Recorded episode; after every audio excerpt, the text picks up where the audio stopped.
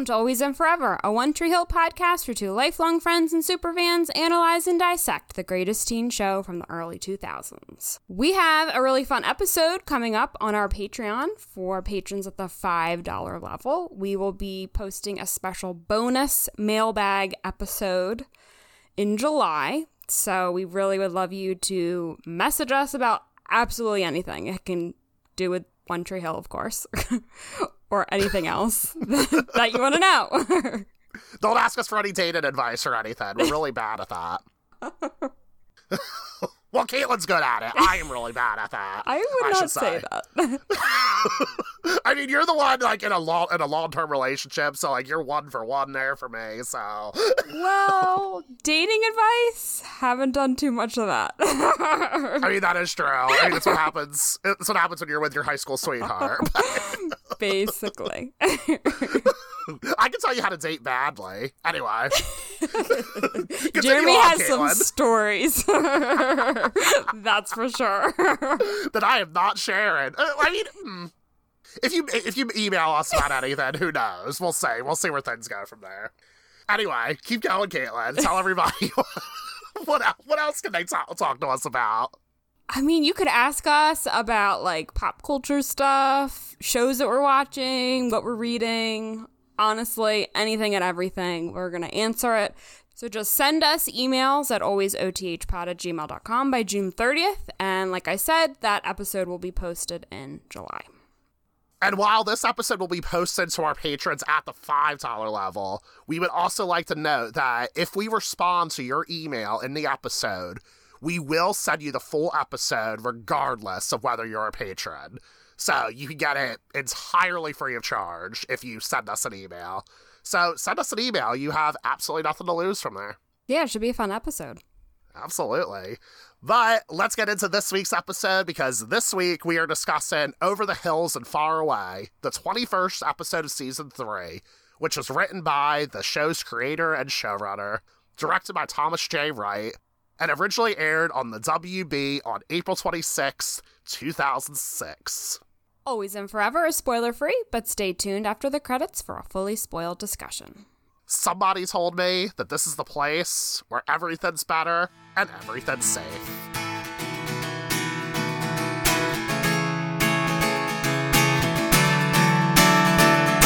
Everyone is gearing up for Haley and Nathan's wedding day.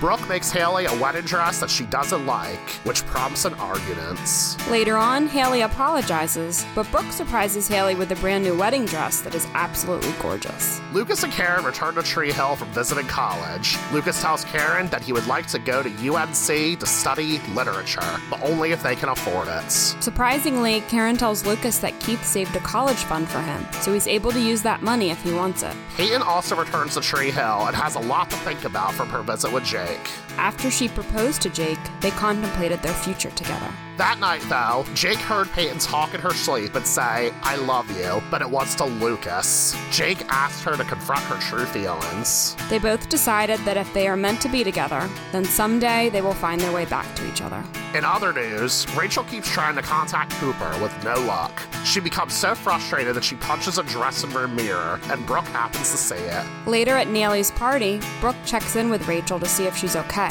because she knows how heartbreak feels. When Peyton's car breaks down, Nathan goes to pick her up and runs into Marcus, who is the tow truck driver. Marcus tells Nathan that it was too difficult for him to walk the halls after the school shooting, so he dropped out of school and is now working full time. At Naley's party, Brooke surprises them with skits that tell their love story. After many awkward skits, the final one is supposed to be Peyton and Mouth's turn, but Mouth is sick, so Lucas has to fill in at the last minute. Lucas and Peyton have to say, I love you to each other, which makes Peyton emotional and reflect back on her time with Lucas. After the party, Peyton tells Brooke that she has feelings for Lucas. And Haley invites Dan to the wedding. Sewing a new wedding dress in less than 24 hours, I'm Caitlin Elenich. I'm so glad we're getting right into that off jump here. Yep. and playing in my rehearsal party rehearsal rehearsal party, right? That is what we're calling us in this episode. I guess. yeah. Anyway, played at my rehearsal party, Naley style. I am Jeremy Rodriguez. Yeah, this they call this a rehearsal party, but there's not a lot of rehearsaling going on here. There's also a lot of people there. like usually a rehearsal dinner is usually I don't know, not like a huge thing, but it could be. I don't know. I went to a rehearsal party with like maybe 50 people were there. Is I mean, is that is that normal? I don't know. It might be. I've probably been to some around that. But, if, but I feel like it normally it would just be the people who are in the wedding, right? And Like, then would- would extended be- family, not just like everyone's friends. That's not usually the case. Yeah. And as far as we know, I don't think all these people are in the wedding. Like, you Yeah. know, like Junk and Fergie, I don't think are. Are they even in the ep- the, the wedding episode? I don't so. I don't know. That's something we'll have to keep a eye out for. Like, are they there? Hello. Isn't it interesting that Junk and Fergie were in this episode, but Mouth and Skills were not? Yes, because uh, because they were both sick with the flu, and Uh-huh. yet for some reason, Mouth is able to go to the wedding, which takes place the very next day in the next episode. Yep, I thought the same thing. oh my god. Which do you want to do you want to pick out the the plot hole actually that you texted me about earlier though? Yeah, so at some point in this episode, Brooke's giving a speech on stage, and she says that the wedding's in a couple days. But as you'll see when you watch the next episode, it takes place the following day. How did they not know that from this episode to the next one? That it was just going to be like one day to the next? It just did the writers' room talk to each other? I mean, Where's the continuity person? Isn't there always one in the writer's room? Like, that keeps track of that kind of stuff? I don't know. Wild. Just so wild. But I uh, so I actually you know to keep more track of time has no meaning in Tree Hill. I wrote down all the events that happened in this episode from Brooke's perspective. Because, as you pointed out in your intro, like, you know, oh, so sewing a new wedding dress in less than 24 hours. Let's talk about Brooke's day for a second, okay? So, Brooke is in Nathan Haley's apartment, and Haley comes in just as Brooke is finishing the original wedding dress, okay? She's finishing it. Then Brooke finishes it. Haley tries it on. And then later, not in the same scene, but later on, maybe like another hour, maybe another two hours or something, Haley gives feedback to Brooke about the dress. and that's what, because, you know, Brooke is saying, like, let's add feathers and stuff like that. And then, you know, they get to the argument. Then Brooke visits Peyton. They go shopping together. She runs into Rachel at the store, somehow has enough time to cover for Rachel that, like, oh, that mirror didn't break. That wasn't her fault. And then Brooke and Haley apologize to each other. And then also, Brooke is setting up for the rehearsal party. Somehow she has time to go home, get changed, style her hair. Then she goes to the rehearsal party, puts the whole event together, and somehow Brooke has a whole new wedding dress with all that going on in the span of like, what, 12 hours if we're being generous? and honestly, like before this episode, Brooke has designed much more simple things. A wedding gown? Two wedding gowns? to create a whole new gown? I mean, that's weeks, if not months.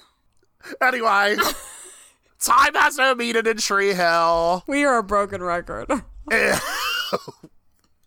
I don't know how many times we have to say that, but it is true. But anyway, this episode is titled after the Led Zeppelin song, Over the Hills and Far Away.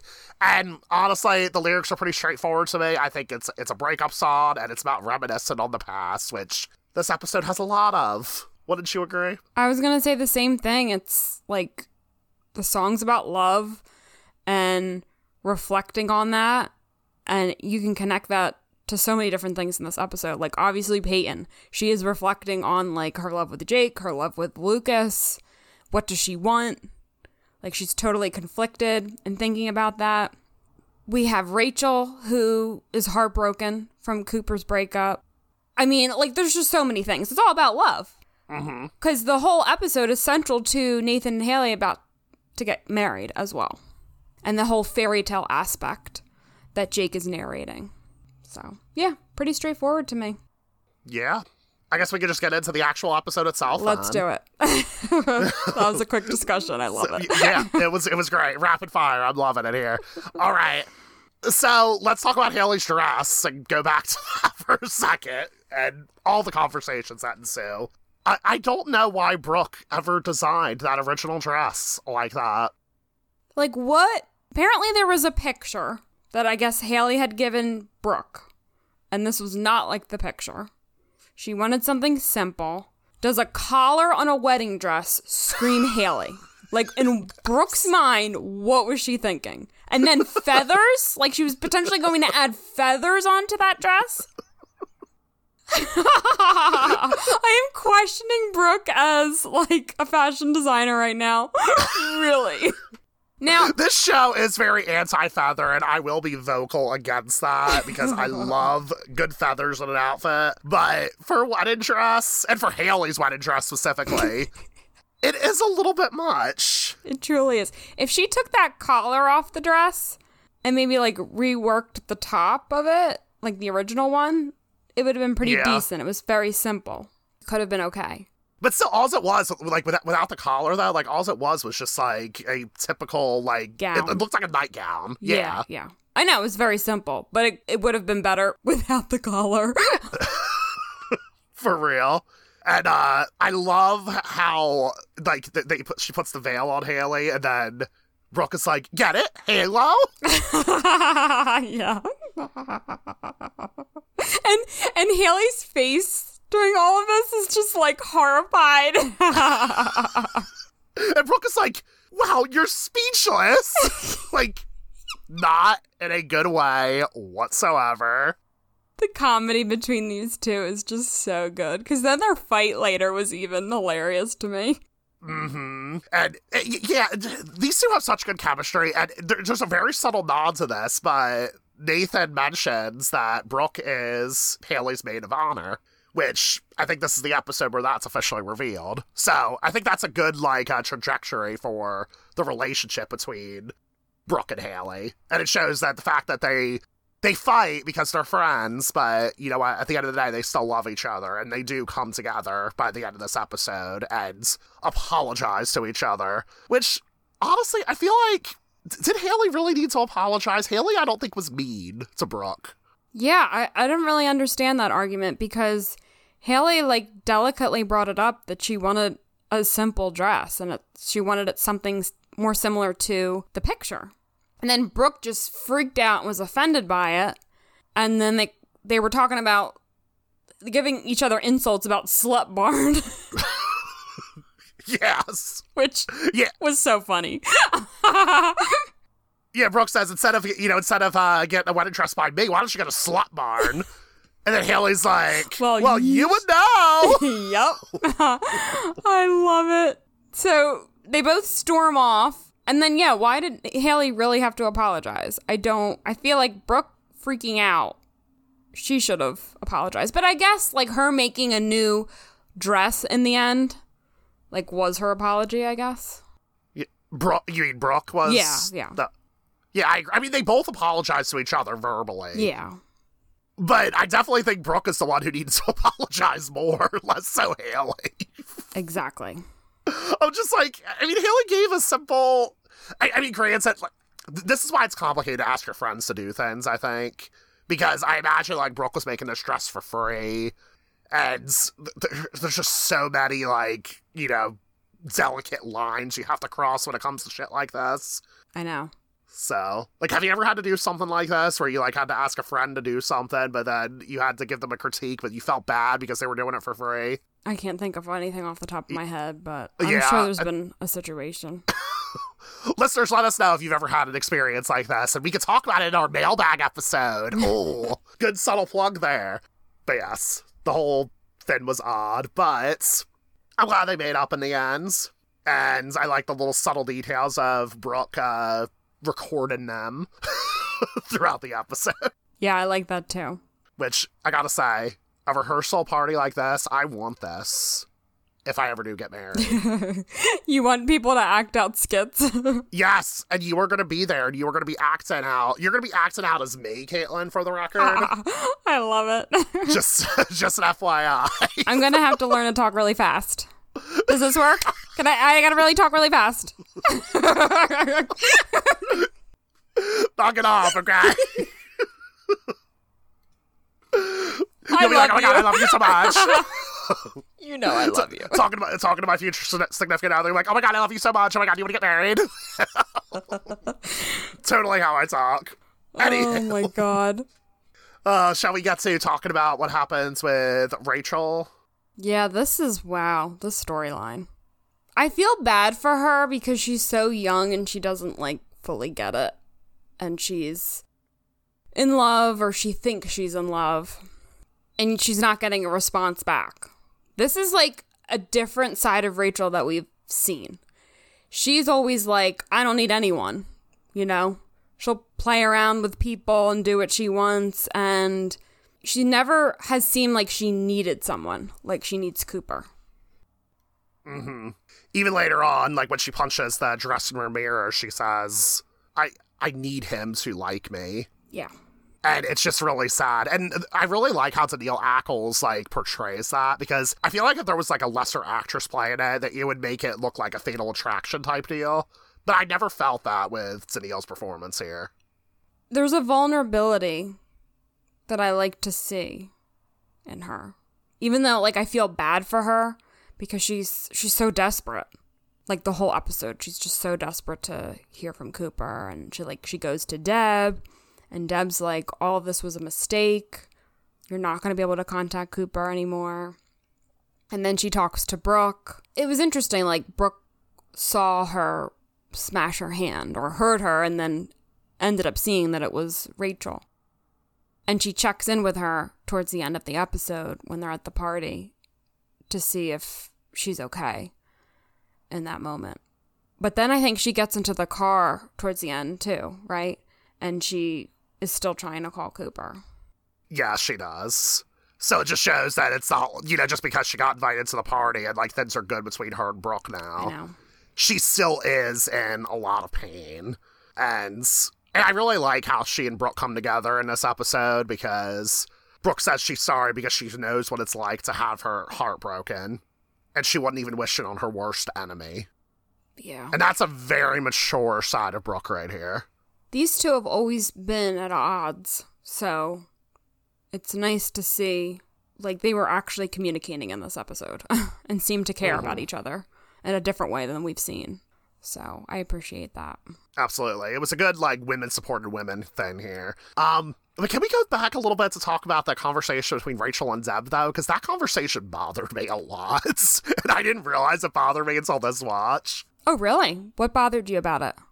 So, uh, for one thing, like, like Deb's in her mid thirties, and you know, like we're a little bit younger than that. Could you imagine, like, at the age we are now, talking to a seventeen-year-old like that? Like, yes, I get it. Rachel did lie about her age, and and I feel like Deb was being blunt. I like, I get it. I feel like you have to be blunt in order to just get like get the point across you know but i feel like all she had to do was just say like hey um this isn't going to work out and i actually have the quote written down that deb said deb said i know that must hurt but you have to know this isn't to work out. I feel like it should have ended right there but then she follows up by saying if it did you wouldn't have lied in the first place. Like it's okay to be blunt and straightforward with her but she's also a literal child. Don't blame her for lying. Just make it clear that it's over without making rachel into the villain here. Yeah. I guess Deb is in like a tough position because this is her brother. It's an awkward situation. It's tough to blame Rachel because, yeah, she's 17 or whatever and wasn't thinking like an adult. hmm It's made a little bit easier knowing that Danneel was like 27 when she was filming this, and Michael Trucco is like 35.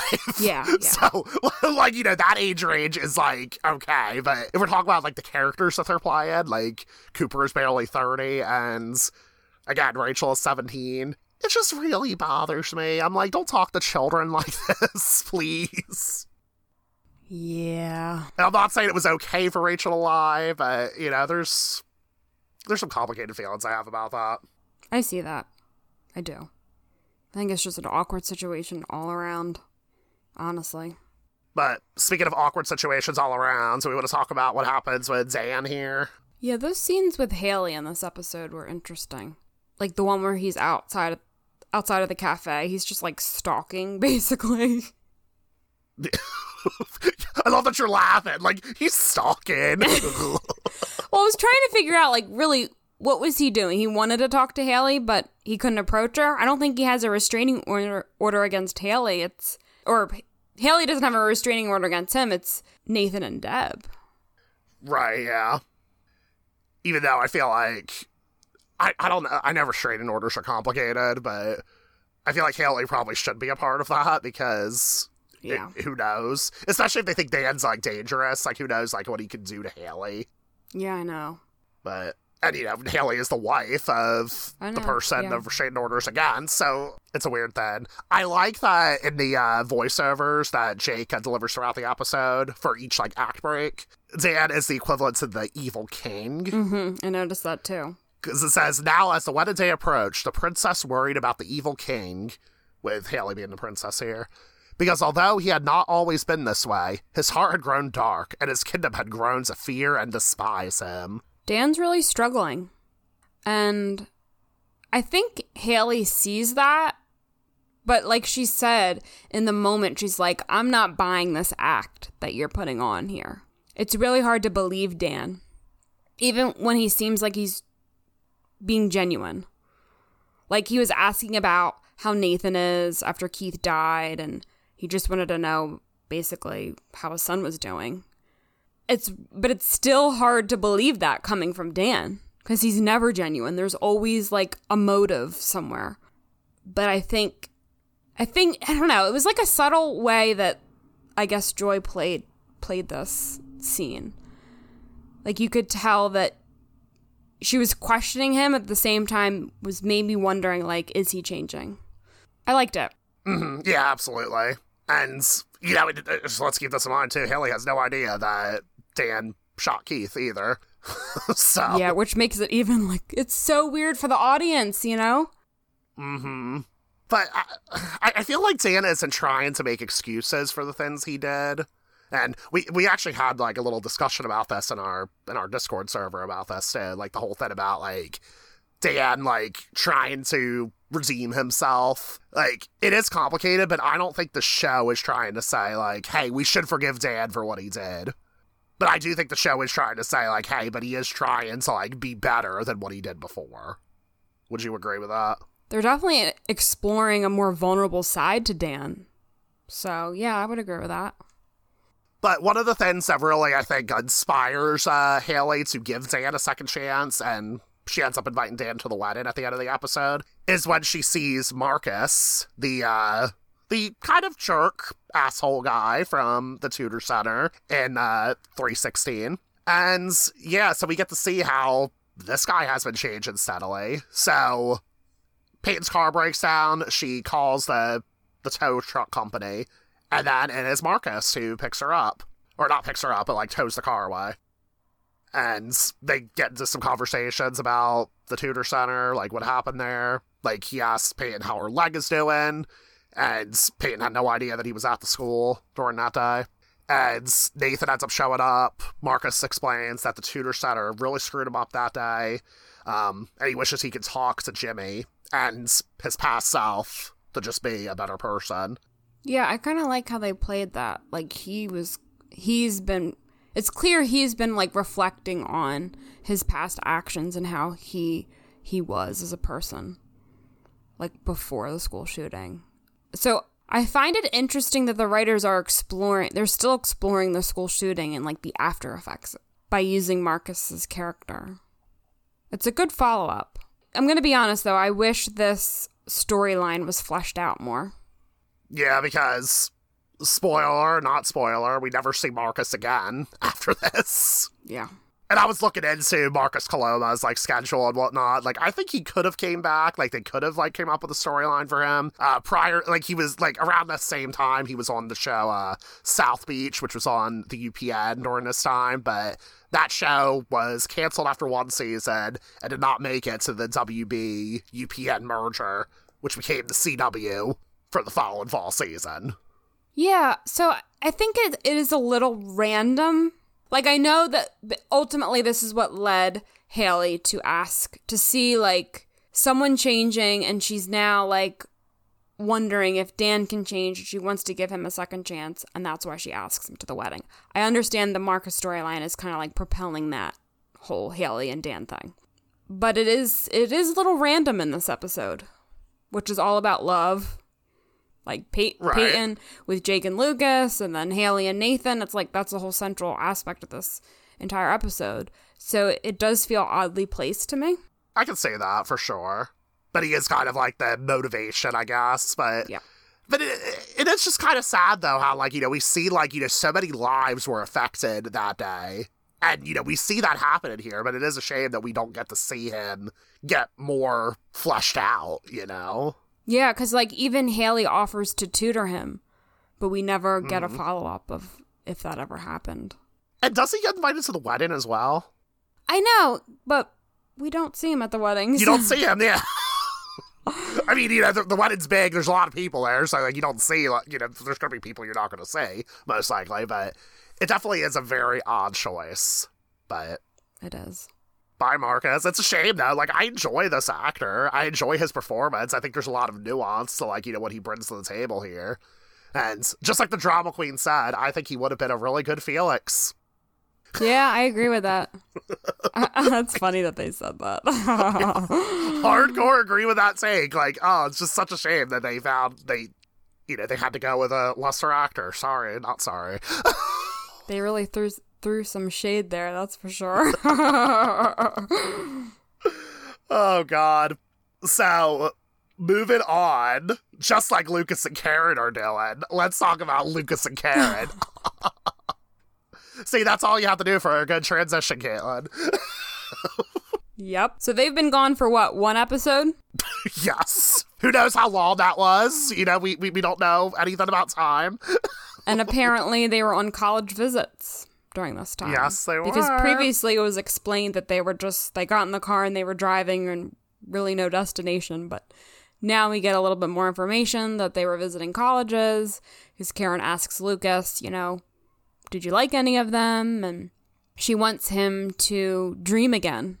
Because after all of the dark stuff that's been going on and losing Keith, I think that is a good message. Like, he should think about the future.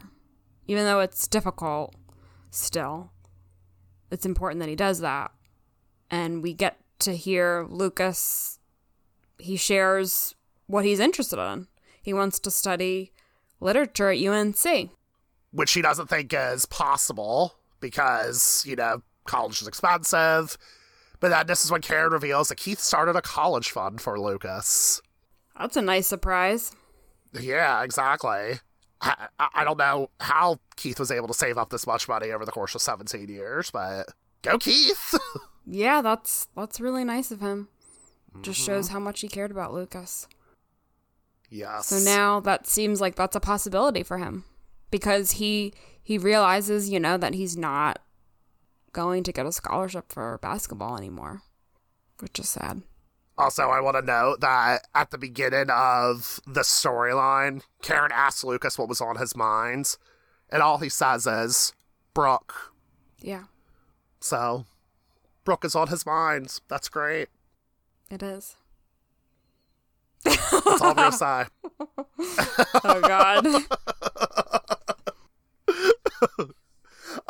um.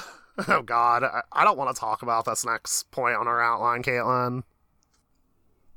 Yeah, it's kind of sad. this is the tough stuff.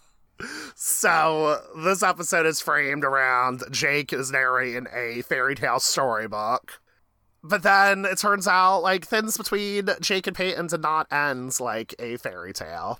Yes, because the previous episode it ends with a proposal. Peyton asks Jake to marry her. So we this episode starts off when Peyton's driving in her car and her car suddenly stops working and she breaks down in like the same place that she broke down in the pilot. It's it looks like the same place or at least a similar place. Oh, it could be actually. I never even. Yeah. It kind of looked a little different, but anyway, a similar. but I wonder if that's what we're supposed. I wonder if that's what we're supposed to think. You know. yeah. Huh. So we know she's in Tree Hill again from Yes. that. And then we start to get these flashbacks throughout the whole episode. They come back and forth. And for some reason, the writers of this show like to include these flashbacks at every finale or like the penultimate episode and the finale. like, remember? Season one they, finale, they have the flashbacks. Season two finale, or the. The two, it was a two part thing. They had flashbacks, and now here we are, right. and we're I was trying to remember season two. Yeah, season two. That it's not really like flashbacks. It just kept like jumping around time for whatever reason. But yeah, I still would right. consider it flashbacks because some of it had to be, some of it was current Yeah, and it some is of it flashback. happened. Yeah, it is. A, it is a flashback. But y- yeah, that's. I never even thought about that, but you're absolutely right. It's I don't so think they do this in season four. Well, I guess we'll find out when we cover season four. but I don't think they do this here. No, I don't think they do. But it's interesting to me because I had never realized before that they did that at the end of each season. Oh boy, the things you discover when you talk about a show on a podcast. yes, it's really, really true.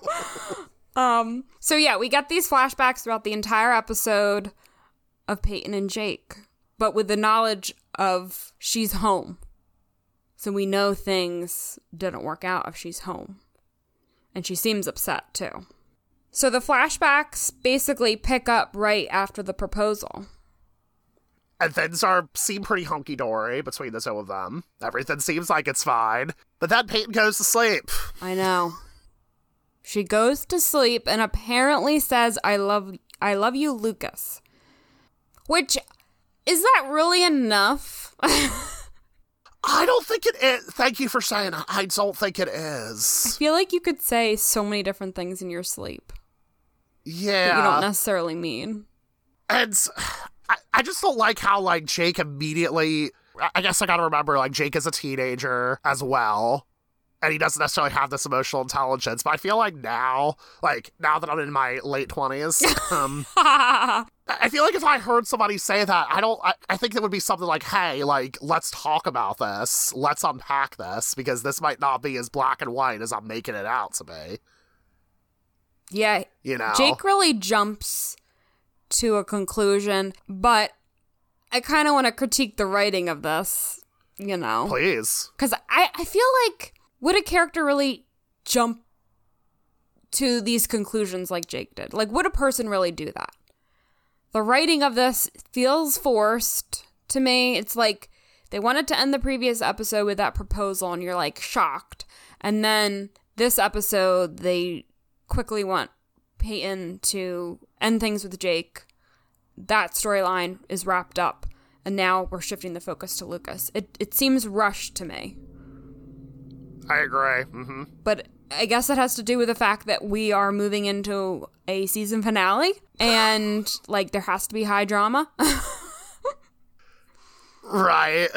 And they start to like really like pick apart some of the things that that Peyton was saying. In the previous episode, she said Haley has Nathan and Brooke has Lucas, and you know Jake like really critiques that. And then Peyton's like, "Listen, like I only said that because uh, Brooke and Haley are my best friends, and they spend a lot of time with their boyfriends, okay?" And then Jake also tries to say, like, I understand, like, your dad's never around. You just want a family. And then Peyton's like, no, I want this family.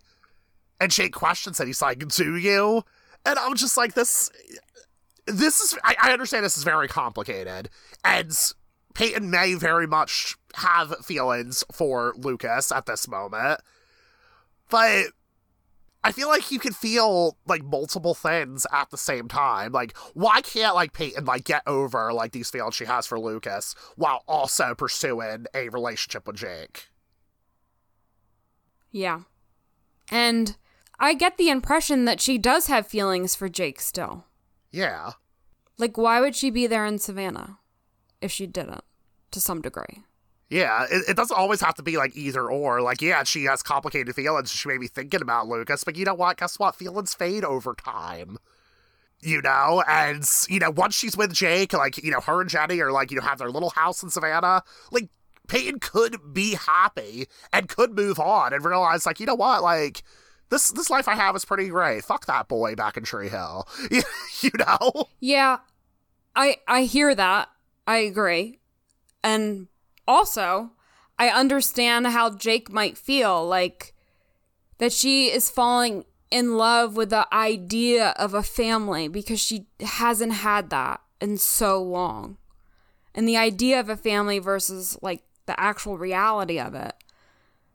Well, you you know, it's how people like get married and have kids, but like they do it all so quickly and it's not necessarily like they want the idea of a family and not necessarily like the person that they married. Do you know what I'm trying to say?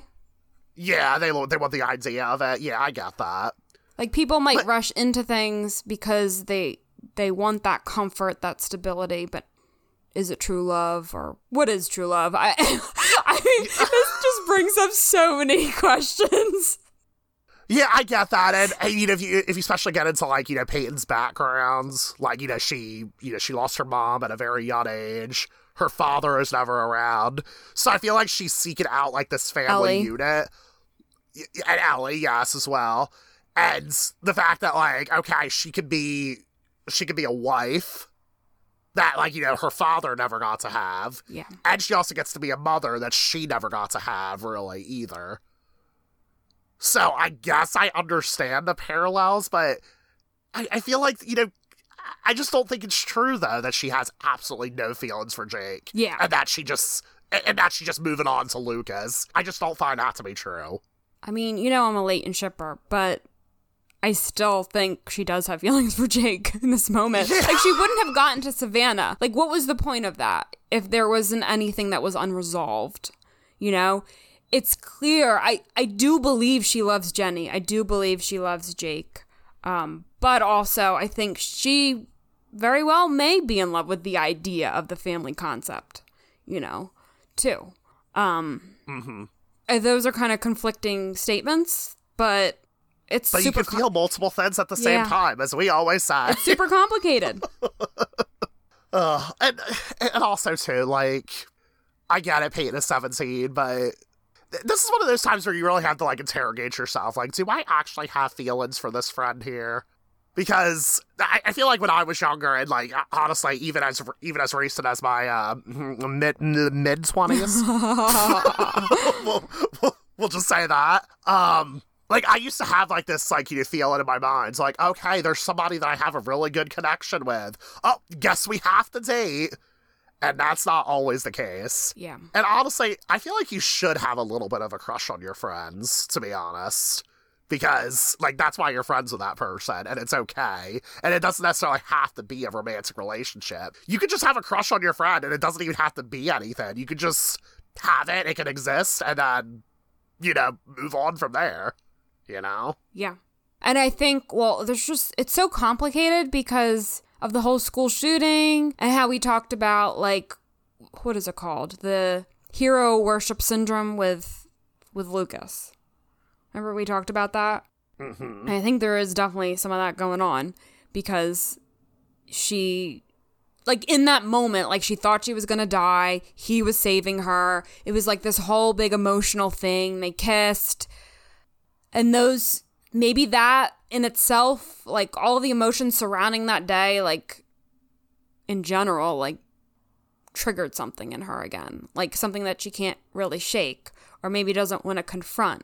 She could have feelings for both people at the same time. That's totally possible. But it, it's like, was it enough of her having this quote unquote dream where she says, I love you, Lucas? Was that really enough for Jake to question and put all this doubt and everything. I do not think so. Could they have given it more of a chance? Because clearly Lucas is unavailable. Does Peyton want to destroy this friendship with Brooke yet again? You know, like, because, you know, we end the episode where she tells Brooke. So, oh, there's just so many different factors, Jeremy. I don't even know where I'm going with what I'm saying. It's just like this is my real time thoughts thinking about how complicated this is. and then there's also the fact that Jake has to think of Jenny in this whole situation. That is another factor that makes this complicated. because, like, he has a daughter to think about. His daughter is the priority and this is a complicated thing with Peyton. Like, does he it sounds like he he wants to really be sure. He wants Peyton to be sure and he wants to be sure before like they really were to explore this thing. So that's kind of the impression that I got from their conversations too. Like he has to think of his daughter in this moment. So if they basically this is how they ended is that you know, if they're meant to be together, then they'll find their way back to each other in the end. Yes. He Jake says he doesn't want her to go, but her her father told her to follow her heart, so she should follow it home. But then Peyton says, "What if I'm wrong? What if my heart aches for you?" And then he says, "Then I'll still be here, and if it's meant to be, we'll be together." Now, let's just say real quickly that if Peyton had access to a therapist and she actually got someone, you know, help from a mental health professional, I feel like this is something she would be able to unpack and like ask questions like, is it okay to have feelings for somebody else while I'm like trying to move on with this guy? And a therapist will be like, yes, yes, that is okay. I know. This is another situation where it would be perfect to see a therapy scene with Peyton. like, Oh man, if this show was written today, we would definitely be seeing that content. Ugh, and it would real. be great. But um nope. Peyton once again is left to like figure all this shit out on her own. And I feel bad for her. I truly do. Like it's super it's I, super confusing because she clearly has feelings for two people. But the one person is unavailable, Lucas, and then Jake is also unavailable because he he doesn't want to commit until she figures herself out. It's so frustrating. It really, really is, but it makes for good TV drama. Oh, but eh, can we talk about how, like, when Peyton's in her room and then Brooke comes in, sees Peyton visibly crying, and, you know, it's like one scene she's crying in her room, and then later, Brooke says, So you never told me how things ended up with Jake. And all Peyton says is that it's not how she wanted it to be. So does Paige just really not explain to Brooke like why she's crying in that initial scene? It just cuts between the two scenes. One second she's crying and then they're shopping together. I thought that was so weird too. I'm like, how are they standing in the same room and Peyton wouldn't have explained herself? and I'm like, I'm sorry, but like, if, if you see a friend visibly crying, you're gonna like come up to them and be like, "Tell me, like, do you want to like do you want to talk about this? Like, let's talk about this. Let's unpack this. You're clearly upset here. you know? So wild. it's like, was there more to that scene and they just ended up cutting it for dramatic effect and then they came back to it later? Or like, I don't. I don't think they cut it at all. I just think they thought it was dramatic to cut it right here, honestly. I don't get it. I don't get it, Jeremy. But then later on, Brooke also tells Peyton that she's not as dependent on Lucas as she used to be. She says, her exact quote, I realized since he's been gone that I'm not as dependent on him as I thought. You know, I have my clothing line, and I have my friends, and I have me. And I'm not such bad company. Who knew? I like that. I liked it too, but I feel like the you know Peyton hearing this, I feel like this is what empowers her to confess something to Brooke later as well.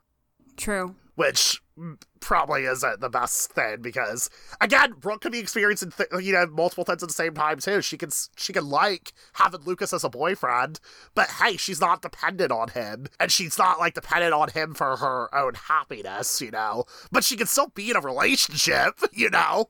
Yeah, she's not saying that she doesn't want to be with him. She just doesn't feel like she needs him so much, which really shows growth, actually. Uh huh. I like it. All right, are we ready for these awkward skits? I don't think they're. You wrote you wrote they were awkward in the script. I didn't think they were awkward. yes, they are. They're like written purposely awkward. So I have each skit like written down, like not word for word, but like you know, just like a list of all of them, so we can chat about each one as we go if you want to. All right. um, so the first one is Bevin's skit with Fergie because Skills is not available, and I, I, I this this one joke is really odd to me. Uh, Bevin says, "I don't think anyone is going to buy him, meaning Fergie, as Nathan because of, you know, his hair." And I'm like, I don't know if this joke is progressive or racist. I can't tell. I know. I thought it was really weird too. like, I didn't know what they were trying to say here, but I was just like, I feel odd here. Um, awkward. See, it's very awkward. Well, that's not even in the skit. That's like leading I know, up to the I know. skit. but anyway, uh, they reenact the the scene with uh, where Haley is tutoring Nathan. And Bevin's like, "Oh, I don't love you," and it's like, you know, you should not be like, you should not be bullying Lucas, blah blah blah. And Fergie just says, "Damn, that is one ugly ass poncho." I love that they had Bevin wear the poncho. Like, it's so good. And then he gives her the bracelet, and he says, "Don't say I never gave you no bling." it was perfect. yeah, they they make these scenes like they give it their own. They make it their own. All of these scenes. Which which I think is Yeah, great yeah. because like, again, like none of them are you know none of them were there, but also I feel like it's fun to like make fun of the couple too. Yeah. And that's what I'm saying. This is something that I totally want if I ever do get married. like, Noted. 1000 1000%. Okay, so the next scene is between Brooke and Lucas, with uh Brooke pretending to be Haley. and Lucas pretending to be Nathan. And then Brooke's like, you know, um, yeah, I know you just collapsed on the basketball court, so why don't you uh, spend the night and we can get a little freaky? And then she takes off her robe. She's wearing this like lingerie outfit, and she's like, "How about this?" And then Lucas is like, "Okay." And then it flashes over to Haley and Nathan, and Haley's like, "It did not go like this. This is not what happened." And Nathan's like, "Yes, yes, it did." it was just so adorable. And then my personal favorite, the one between Deb and Junk, the scene from the season two premiere, where, Deb's like, I just want to go home. I'm not a wife. I'm not even a senior. I love that they had Deb in on these skits. Like, I thought that was so funny. yeah, and then Junk sa- like puts his arm around her and says, "I'll always be there for you, Mrs. Scott, uh, uh, Haley." Because you can tell, like, they're trying to capitalize on, like, you know, Barbara Alyn Woods this MILF status here, I oh think. yeah, I guess you're right. because Junk has a thing for for Deb here. Mm-hmm. And he's like, always and forever. And then he leans in for a kiss, but they don't actually kiss because the curtain gets drawn. And then there's Nathan and Gigi, which there actually is a kiss here, and that makes me uncomfortable. yeah, that was so uncomfortable. That they made this Yeah. poor actress, this little girl, basically, do this. Yeah. Also, like the fact that, like, you know, just kissing somebody out of nowhere, too, that's the thing I was weirded Yeah, out by yeah. personally. That too. All of it. Uh, and she's like, oh, oh my god, I, I think I messed up. We better start all over. Yeah, it's weird. But I do like the part where, like, Haley says, you know, beckons to Nathan, she says, you get down here now. I thought that was funny. and then after that, we have the scene between Lucas and Brooke. They reenact the rain scene. You know, they're, and the whole, uh, uh, they're making up for the fact that Nathan watches porn. And Lucas says, I know I'm a porn freak. and Brooke is like, You know, Nathan, it's okay. I like my porn too. I Haley myself from time to time. it's so funny. and then he's like, Someday I'm going to marry you, Haley James. Someday. and then we get to the. And then we get to the last skit between Peyton and oh Lucas my! with, oh my!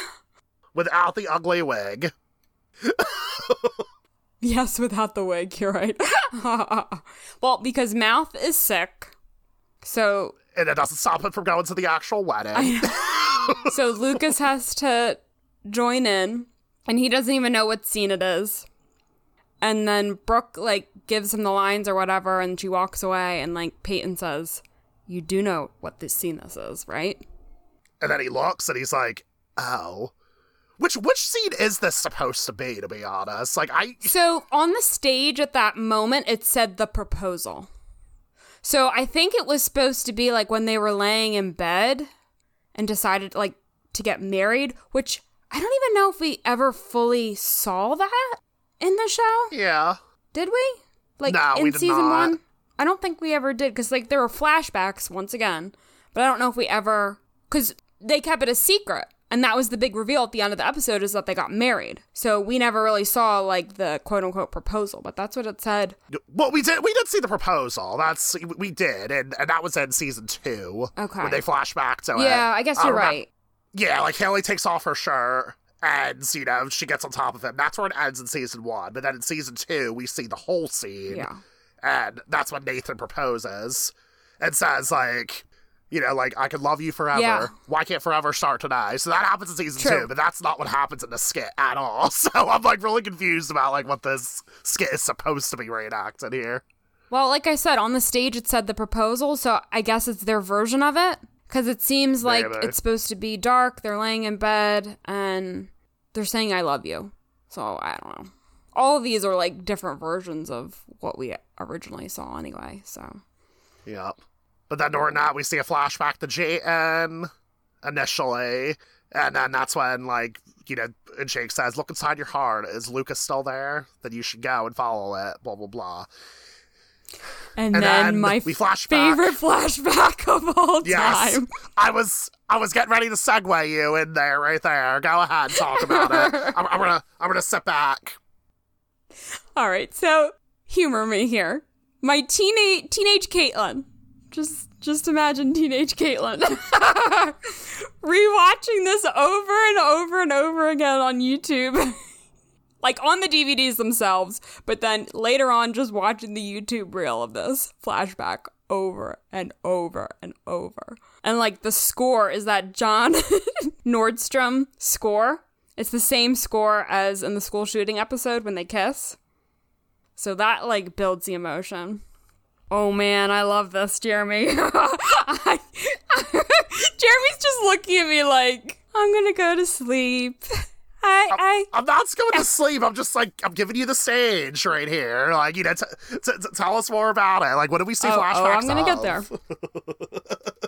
so in the actual scene that they're acting out, Lucas says, "I love you, Haley," or some version of that, and then Peyton pauses. And she doesn't say anything, and that's when like we go to her her mind. Like she's having this flashback reel in her head of all of the scenes. Starting with everything's gonna be all right, right? When they're laying in bed together at the um, Sparkle Classic. When Peyton got tricked into bed with Lucas. But she says, everything gonna be all right? Then we flash to the season one basketball basketball uh, party at Dan's house, where they're looking at each other across the way. Then we flash to the pilot, where Peyton's car broke down. Then there's hugging scenes, kissing in the hotel when they cheated on Brooke. Then you see Lucas by Peyton's bed as she was like recovering from the drug when she was roofied. Then there was more kissing scenes. And then we have You're Always Saving Me when they're in the library. And then the end, that season one scene, Peyton says, The truth is, I want all the same things that you want. I do. And I want them with you. And that's like the kicker to me.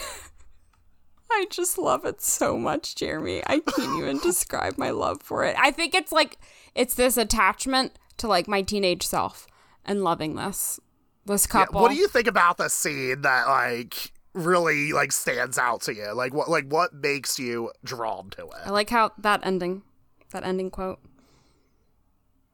Because Okay, okay. this gives me so much nostalgia for season one, and I almost like wish things were different and we got to really see them together in season one. Because they had like such a connection, and then the whole thing with Brooke happened. And I feel like we never fully got to explore like them together.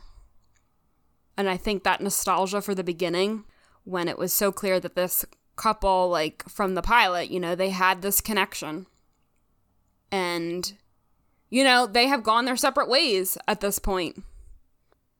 and now like peyton is kind of led back to like her fe- original feelings for for lucas so i know this is really like a complicated it's a complicated episode for me because like we said before i still think she does have feelings for jake i do feel like that storyline was inserted and it was a bit rushed and now we're like sped up to you know, have these feelings, like she's certain of these feelings for Lucas. So I don't ne- necessarily like how that progressed, but I have such an emotional, soft spot for this flashback scene. So I had to just share my feelings. I love this for you. Stuff's- really do. It's about to get interesting. That's yes, it is. sure. I love a good flashback scene though. I don't know what it is. I can't really even articulate why this one is so amazing, but I just love a good flashback scene. I think the score has a lot to do with it. I love the score. Yeah, I would say I would say it's a flat. It's more of a montage, not to be like, well, actually, Well, it's a flashback montage. okay. Well, whatever you want to call it. It is flashbacks to all of these Yeah, yeah, you are you are correct. It's a it's like a clip show. I never I, I I never liked when shows use clips from old episodes. I don't know why that is. There is a another one of these later in the series with a different couple Okay, too. okay. I just I forgot about it until now.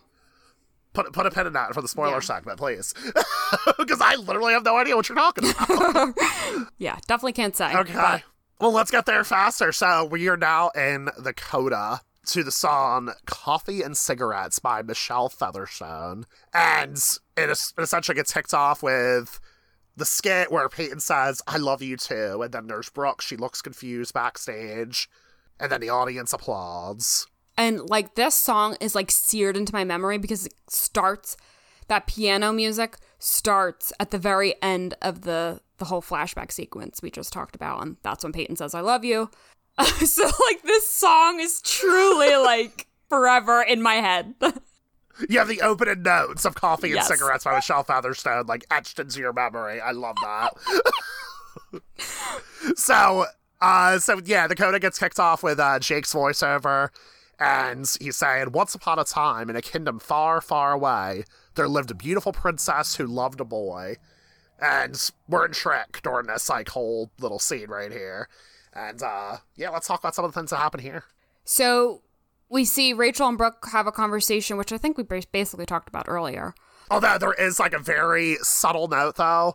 Um Rachel's talking to Brooke, she says, his loss, right? She's talking about Cooper here and she's trying to be strong.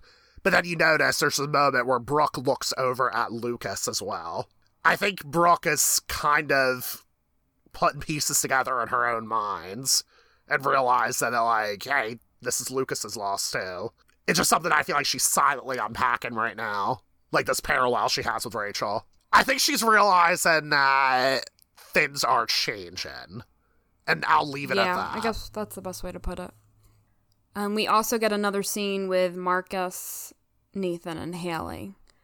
And Marcus says something really interesting. He's like, you know, it's not that easy to change who you are, but it helps when people let you try, which is Mhm. puts a little seed in Haley's mind about Dan. Yeah, and that's when she leaves and says, and says There's something I'd like to do. Yeah. And then she leaves the party. And then we go to Rachel's car and we see her continuing to call Cooper, and her calls are continuing to go unanswered. And she's crying. So we get to see this very vulnerable side. And then we get another little voiceover from Jake. Would you like to do your best Jake Jagelski impression? Sure. But the people have their struggles. All people do. and they had grown to fear and despise the king, whose heart had turned dark. Now we're at Dan's beach house. And then this is when Haley invites Dan to the wedding. And I actually want to read um, a quote. It, I'm just going to, we're about to get there anyway. This is my favorite quote. Okay, cool. What Haley says to Dan. I've always loved this scene for some reason. Okay. I love it. I love the delivery of, of it.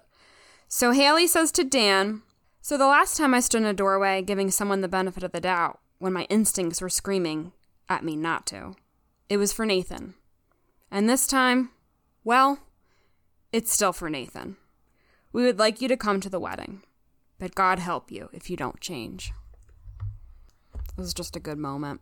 It's a throwback to the whole when she started to tutor Nathan and was giving him the benefit of the doubt and wanted to help him in season one. Mm-hmm. So I still hope she talked to Nathan about inviting him to the wedding. I hope this isn't like surprise. Yeah, I know, right? that is that should have been a conversation. and I hope it happened off screen. Like she talked to Nathan privately, like, "Hey, would you be okay with your father coming? I think he would like to come. I'll go invite him, so you don't have mm-hmm. to." but uh, weird. but overall, it was a good moment though because like it was. she was kind of recognizing maybe there is a change here, and this is an important day. Like we want you to be there to at least give you a, a chance. Not that he necessarily deserves it, but I don't know. I thought it was just like a nice, real moment. Yeah, but why does Haley have to go through this like trajectory with Dan now? Like, what wouldn't have been more impactful if it was Dan? Or what? Uh, sorry, wouldn't have been more impactful if it was Nathan who was doing this? I know. Because when you think about it, like Haley already has enough going on with like you know the wedding dress and everything, like everything going on with that story. So why can't Nathan have this realization by like thinking like, oh look at this, like Marcus is changing. So maybe my dad can change too. Like, why can't he go through that journey? You know? Yeah, you're right. Because Nathan doesn't really have a lot of story lines in this episode. Like, he has the thing with picking up Peyton and, and seeing Marcus, and then there's scenes with Haley, but there isn't anything major. Yeah, it would have made more sense. Yeah. Right. So it's definitely odd. Like I, I like the fact that like Haley is extended an olive branch, or maybe it's just because the, with the restraining order, Haley is the only one who literally can see Dan because you know Deb and Nathan always have to be hundred feet away from him, so they haven't seen him in a while. But it still is an odd framing device, I think. Indeed, it is. Anyway, let's go back to Tric. This is when Lucas is saying goodbye to the boys, and it's such like a straight, like straight boy, like bonding moment, like you know, holding the hand and then just giving each other a hug. I'm like, well, why do straight boys do this? like, I don't get it. Like, just give like a full blown hug. Yeah, what is know? yeah the hand thing first? I don't know. it's so stupid. I so I have this like one straight guy friend who I only see like once every like once a year, maybe once every two years sometimes. I do this thing where, like, you know, whenever he holds out his hand to me, I, like, you know, whip out my middle finger and I tickle his palm. and he never expects it, and he always says, Oh, you got me again! It's so funny. oh, I love it. But anyway, that's a little side tangent. So, Lucas tells Karen it's uh, good to be home. And then he looks over at Brooke, who is laughing with friends as like they're putting away stuff from the rehearsal dinner. And then this is when we get Jake's voiceover. But in the end, the love between the princess and the boy was undeniable and true. And that's when we go to Naley's apartment. They walk into their room. You hear a Jake voiceover. And over time, that love would see them through anything. And somehow they walk in the door of their bedroom but walk past the gown that is on the mannequin. Isn't the light off? It is, but it's like right in front of the door, so I don't understand how you wouldn't be knock knock into it as you're walking to the bed. But they land on the bed, they turn on the light, and they're like, "Where is our comforter?" And they look over, and that's when Haley sees her her new dress that Brooke made. Yeah. So wait, because I, I, just rewatched this actually. Like it's actually the bedspread, not the comforter. That is my fault. I wrote that here with comforter. so have we established is like the wedding dress fabric made from? Is, is, it the sheet? Is it the fitted sheet? Or is I mean the, the bedspread or the comforter? Isn't it all really the same thing? It's like the thicker know. blanket that goes on top of the sheet. Yeah, it has to be because it's a gown material. Okay, I still don't understand how that can be comfortable. I don't know. I don't get it, but anywho, but yeah, Brooke made that somehow, and she found time to do that at some point in the day. Good for her. I really wonder. so then we hear another Jake voiceover and we see storybook pages at the same time. Magical things happen to them, things they couldn't explain, much like love itself. And like most fairy tales, the princess and the boy lived happily ever after. And that's when we're back at where Jake lives.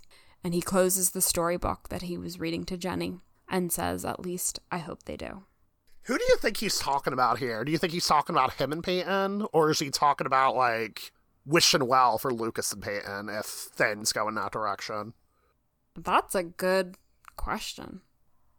I was wondering the same thing. Like, it seems like it's hopeful to think that, or maybe it's just it's just hope that people end up with who they're supposed to be with, type thing. Maybe, but let's go to Tric. Do you want to do a dramatic, uh, oh God, a dr- dramatic reading of this? Do you want to be Peyton? Okay, so we're back at Tric, and Peyton is sitting backstage, and Brooke joins her. All right, I'm Brooke now. Way to go with the tears piece, Sawyer. You brought the house down. Brooke, I think I still have feelings for Lucas. You mean you care for him as a friend? No, I mean more than that.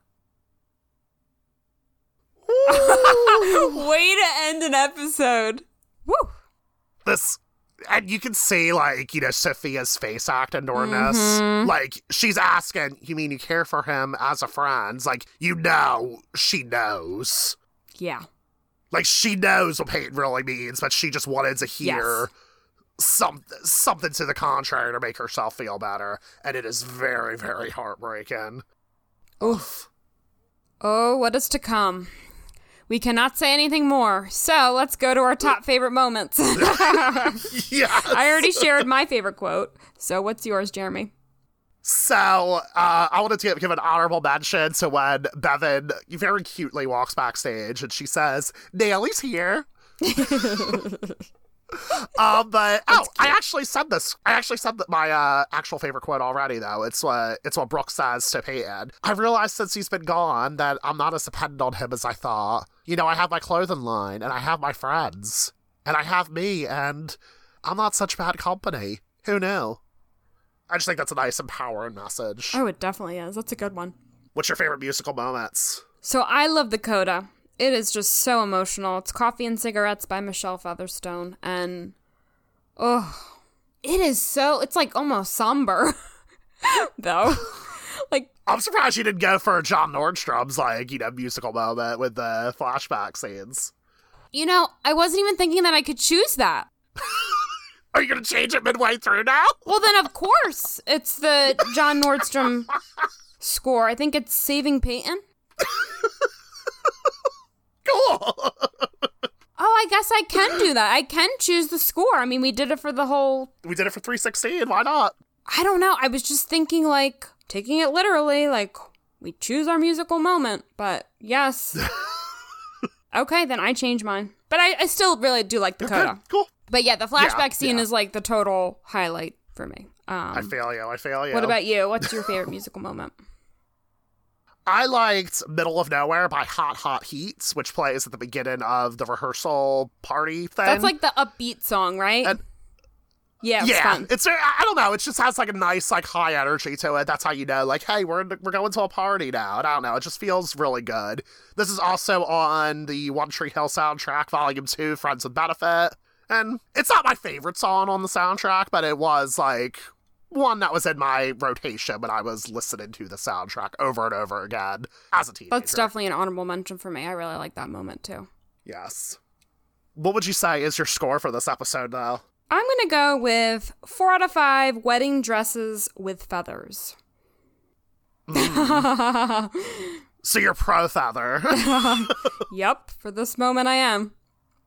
Hell yeah. Um, yeah, this episode's interesting, but overall, overall, I like this episode. I, I thoroughly enjoy it. I think there's it, it poses interesting questions, about different relationships. Um, the skits, while awkward, were still funny. And the storybook aspect of it I thought was interesting too. And I like that Jake was the one who was like narrating that throughout the episode. We're also about to get into some good drama, I can tell. So I think it's a good lead up to the finale. So that's why I'm going to go with a four. What about you? Cool. I initially gave this episode a three just because there were a lot of like weak story points that we I feel like we've already yeah. kind of unpacked throughout our discussion. But then the skits happens and they made me laugh and made me smile. So I ended up raising it to four out of five. Crushes that you should have on your friends that don't necessarily need to be attached to romantic feelings. That's a long one, but cool. it, it's overall like, yes, there's some serious stuff, but like the skits make it a fun episode. Absolutely, yeah. But yeah, there's a lot of high drama happening. And I remember, like, when this episode ended, I was, you know, back in 2006, I was so pumped for the finale. Because I'm like, what is going to happen here? and I mean, at this point, I have been watching the show live or in real time several episodes. Yeah, this is your fourth episode. And I distinctly remember watching that finale. Distinctly remember that. So, yeah, pretty cool. I'm glad that we're at the point where, like, I know I was watching live and in the moment. it's like I was there May 3rd, 2006. Because, yep. yes, I do know the exact air date of the season finale but I'm excited to talk about this motherfucking finale. We're at the end of season three. I can't believe we have one episode left, Jeremy. And it's. oh man. Oh man. I have no words, really. A doozy.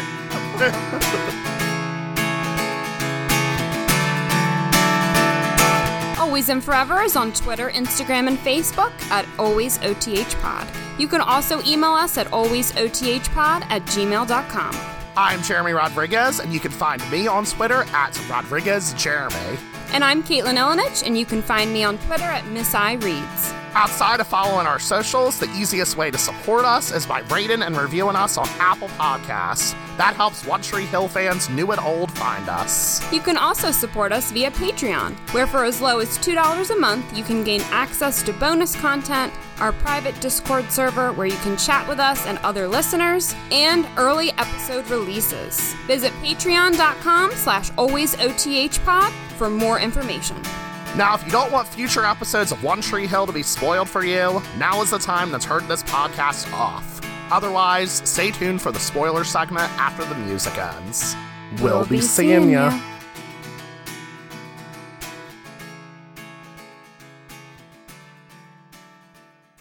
Welcome to the spoiler segment of Always and Forever. This is your last reminder to turn off the podcast if you do not want spoilers.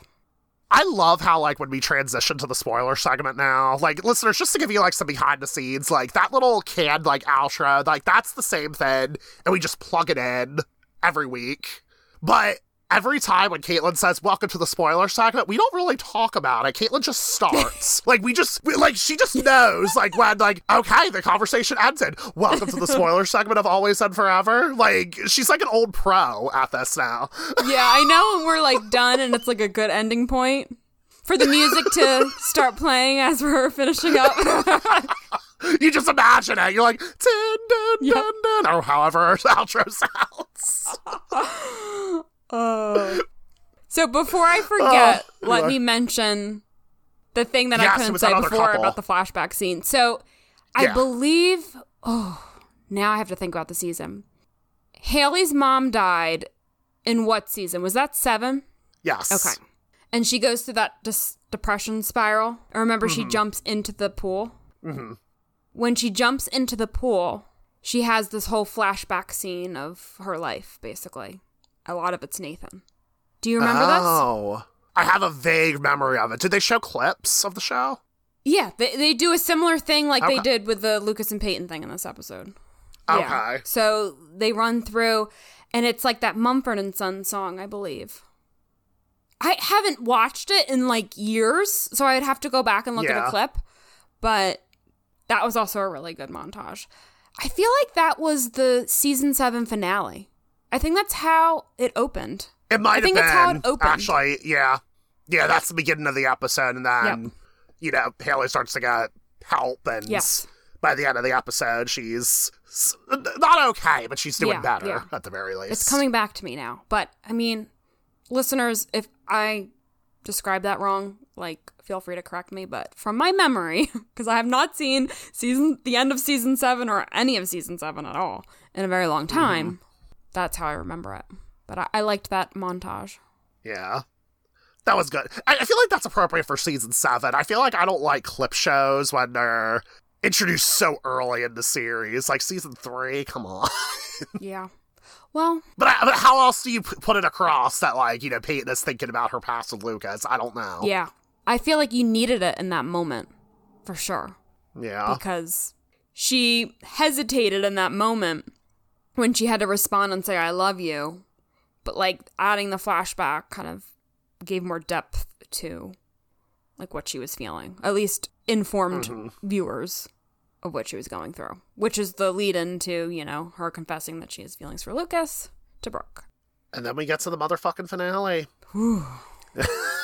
I remember watching this live and just jaw dropped at the end of this episode. Mm-hmm. Just jaw on the floor. I mean, stunned. I mean, immediately hooked. I feel like when we started this podcast, that was one of the things that I said. Like, the season three finale is what hooked me into this show. it, it wasn't any like I watched only a few episodes before it was the season three finale, and that is what was like. How could you not watch after that? Come on, mm-hmm. And if you remember correctly, I don't know if this is ingrained in your memory, but it will be forever ingrained in mine. Um, during this era, like, you know, One Tree Hill was airing on the WB, and then it moved to the CW in uh that fall for season four. But at this point, when this finale aired, we had no idea if the show was going to come back for season four. Because there were a lot of shows that were axed, like during the 2005 2006 television season. And thankfully, One Tree Hill was not one of them. But there was like a lot of fear. We're like, oh my god, could you imagine if this is the series finale right here? And keep in mind, this is back in the day, like before shows would like, because nowadays they're like, oh no, that's the final season. That's okay. We'll wrap it up with like a two-hour movie or something like that. Like that, that was not a reality for TV shows at this point in time, kids. yeah. I know that's wild to think. I mean, I'm sure I was aware of it from you, but like I was such a new watcher of the show, like I don't know if I was hyper aware of it, but I'm I'm guarantee you told me. but I guess that was all the more reason why they had to like pull out all the stops for this episode because like come on now that that shows the network like we have a lot of story to tell. You can't end with this shocker. And I remember them saying that too. They said like, you know, they wanted to take a risk with this finale and, you know, showed like the network like, hey, you should pick Yeah. us up because the fans are going to be very vocal. Because like, if they made it into like a, you know, a, really rushed finale, like who knows what could have happened at that point? You know, they could have just not picked it up, Yeah. but they decided to say, hey, let's end on a cliffhanger. Let's make them want us. And the fans wanted us. Or the fans wanted them, I should say. We wanted them. Oh, for sure. I mean, if you aren't intrigued by watching this episode, then I don't know. Wow, it's like the best. I mean, it's my favorite season finale, hands down. I'd say so too. But I'm really excited to talk about the whole Peyton versus Brooke then now as we get deeper into that because I imagine now that I'm in my late 20s, I'm going to think a little bit differently about it. That's the third time you said that this episode. I know, and I'm just going to keep leaning into it. Keep saying that I'm in my late 20s because. And, and you know, like eight years later, when we're done with this podcast, it'll be like, why is Jeremy still in their late 20s? so true. we're just going to lean into it. But yeah, I I definitely want to talk about the Peyton and Brooke stuff with fresh eyes, and obviously as we get into season four, like that's a big big thing. Um, yeah, it'll be interesting to rewatch that and analyze it. Because Yeah, there's definitely some stuff that just doesn't work. It absolutely it, not. You know, it makes me sad to even think we have to talk about it.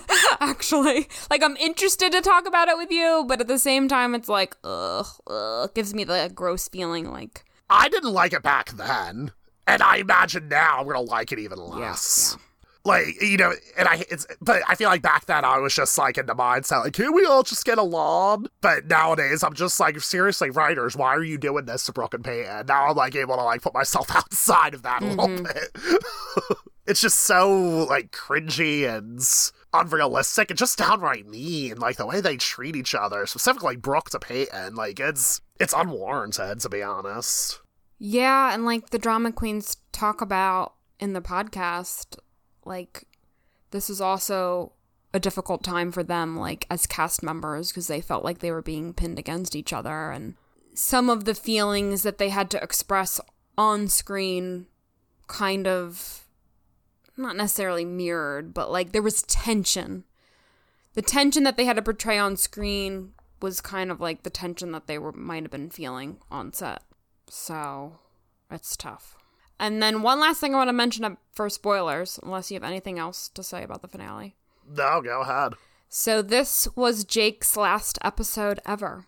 And Jeremy It and I had a discussion about whether this was a spoiler or not. And I claimed it was because I don't know, it's kind of left like a little hopeful that like the line we discussed earlier about how when Jake closes a storybook and what does he say? Um at least I hope they do, meaning h- hoping that the couple has a happy ending. Yeah. And whether he's talking about him and Peyton or if he's talking about Lucas and Peyton, like I wishing know him well. it's I hard it's to up in the know, and it, it to me it feels a little hopeful that maybe like one day he'd be with Peyton again. Yeah. I feel like even when I was watching this in real time, I was thinking to myself, like, Bryan Greenberg's not coming back. Because this is around the time when he was, like, pursuing other things. This is when he was making movies and whatnot. But I guess for a first time viewer who's binging this right now, they're not going to necessarily have that kind of knowledge. They're not going to, like, have any idea who Bryan Greenberg is. Yeah, and I feel like once we get into season four, it's going to be like apparent that you know this isn't a spoiler. Like Jake's not coming back, but Yeah, who knows? It is a little hopeful at the end. But I thought it was like a nice tribute to his character as he was reading the storybook to Jenny. And that's how the episode ends. That's the final scene. Like he's looking at his daughter and like there's a smile on his face and it, it's like a peaceful moment. Mm-hmm. I, was it the final scene or it was the Brooke and Peyton thing? But like it was right. The Brooke and Peyton it was literally right It's like before second that. So you know what I mean. Like it was this final image of Jake and how we know him. Yeah. Oh, counterpoint that I just thought of. It doesn't say the princess and the prince, it's the princess and the boy. What if the princess is Jenny and the boy is Jake here? What if it's like a father daughter thing? And they live happily ever after? Hmm. Maybe. What if that's another way to interpret it? I'm gonna go with that, actually. I like that. Yeah, I mean, I guess, yeah, you're right. Like, and that's why I think it is a peaceful scene. That's true. It could mean that, like, they live as, you know, father and daughter, they live happily ever after. so it's like at close of the storybook on yeah, there. their narrative. mm-hmm. Oh, maybe that's really what it means. I like that. Yeah. Oh, and speaking of storybooks, uh, Lucas decides to go to college to study literature, and later on he becomes a big time author. Oh, yeah. This is the first, like, little seed that's planted that that's what he's going to be doing as an adult. Because even Karen says, My son, the next great American author. And he's like, Oh, I don't know about that, Ma. And then in season four, he, he writes writes a book.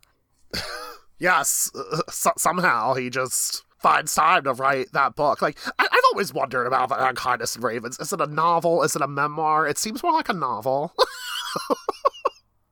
but I guess memoirs could be written like novels, could they? Well, I think I I don't really know. It seems more like a memoir to me. That was basically retelling his whole his life, wasn't it? Like all Oh, it is. all but I'm, t- I'm talking about like in the show or in this book. So it felt like I don't know. I don't. I feel like they call it a novel, but it, yeah, it sounds like a memoir to me. yeah. But it is kind of weird how like you know he. I mean, it's heavily implied that he writes about the events like Nathan Haley's like life, but it's not from his perspective. It's from Nathan Haley's perspective. So it is kind of like a strange thing to call it like a memoir because the memoir should be entirely from his POV, right? It's from Haley and Nathan's perspective. I, that's what I gather, just because the fact like they're making the movie and whatnot, and then you know they show like scenes between Nathan and Haley, like you know filming the movie and whatnot. Oh, I don't know. Not Nathan Haley, but the actor. Like, there's actors auditioning to play Nathan Yeah. Haley. I don't know. I thought it was all from Lucas's perspective. I mean, at least the movie could change things for Yeah. all we know. But, you know, for all we know, like maybe in the novel, like Lucas is like, oh, Haley told me about this thing that happened between her and Nathan. and He's writing about it from like how he perceived yeah. it. But, okay, yeah, I guess there's ways to change it. Anyway, those are just, you know, that's a semantics thing. But anyhow, yeah, we're um we're at the end of season three, and the show must go on, if you know what I mean.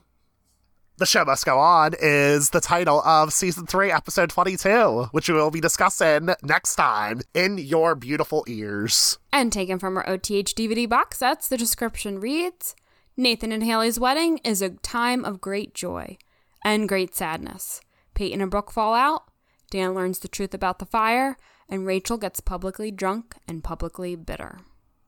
We'll be seeing ya. We'll be seeing ya. Did it. You have you stuck up on me.